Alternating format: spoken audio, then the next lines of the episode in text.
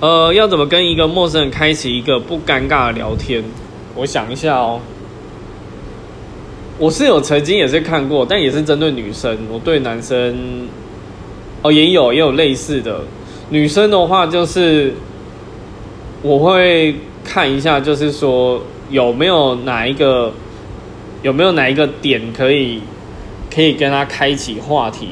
像我是曾经看过一个女生，就是她东西掉了，然后我就赶快捡起来，然后跟他拿给他说：“哎，小姐，你东西掉了。”然后就是。